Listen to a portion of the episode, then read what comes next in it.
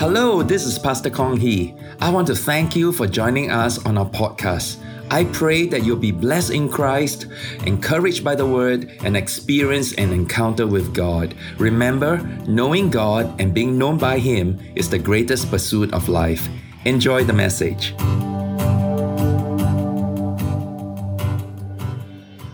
Someone asked me a question recently Why is there a need for rewards in heaven? When we get there, shouldn't we all be equally blessed?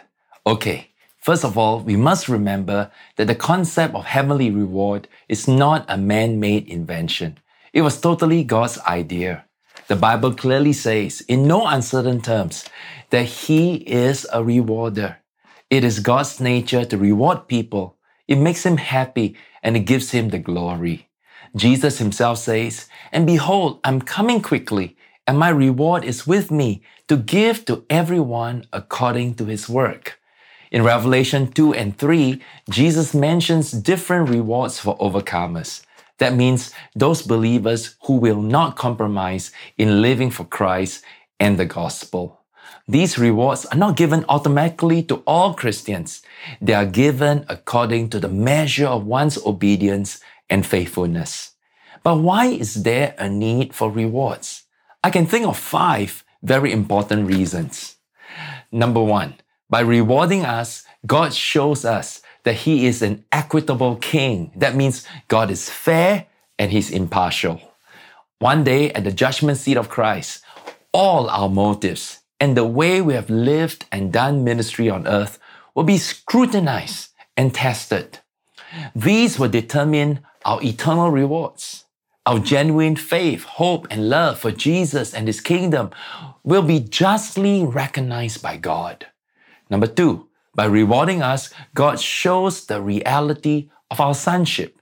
As believers, we are heirs of God and joint heirs with Christ.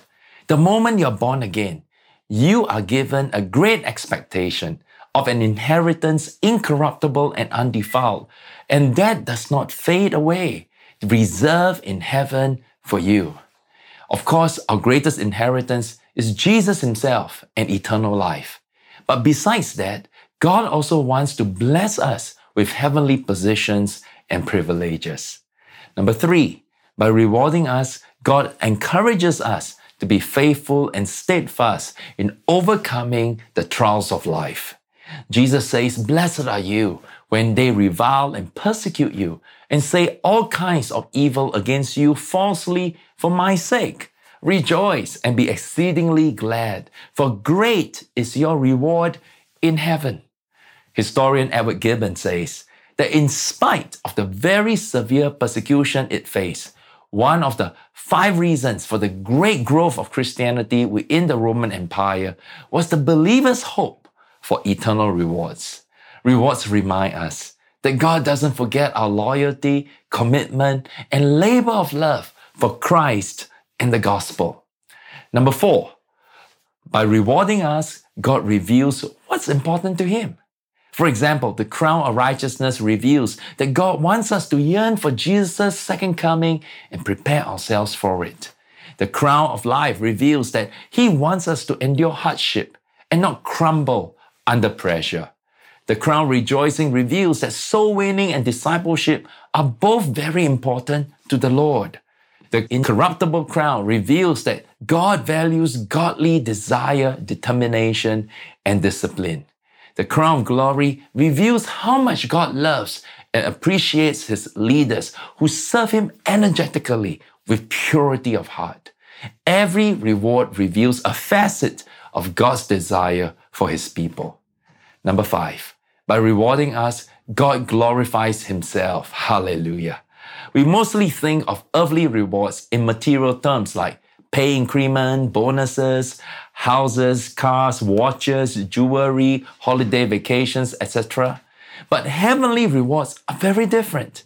They are precious because they hold in them the significance of our relationship with God. They are a constant reminder of what He has graciously done for us in our lifetime, how He helped us overcome temptations, how He anointed us for effective ministry, and how He transformed us into Christ likeness. By rewarding us, God is honoring us. But ultimately, those rewards honor God Himself. Because in reality, every reward is a testimony of His grace.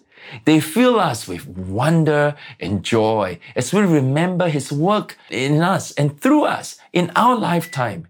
In this sense, they really give God the glory. So, five important reasons why God rewards us in heaven. To show that He is an equitable King. Number two, to show the reality of our sonship. Number three, to encourage us to be faithful and steadfast in overcoming the trials of life. Number four, to reveal what's important to Him. And number five, to glorify Himself.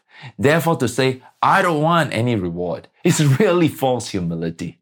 Remember, at the end of the day, we are going to cast all our crowns at Jesus' feet.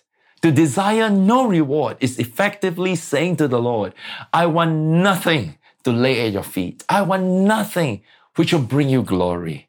We may think we are on spiritual high ground by being disinterested in eternal rewards.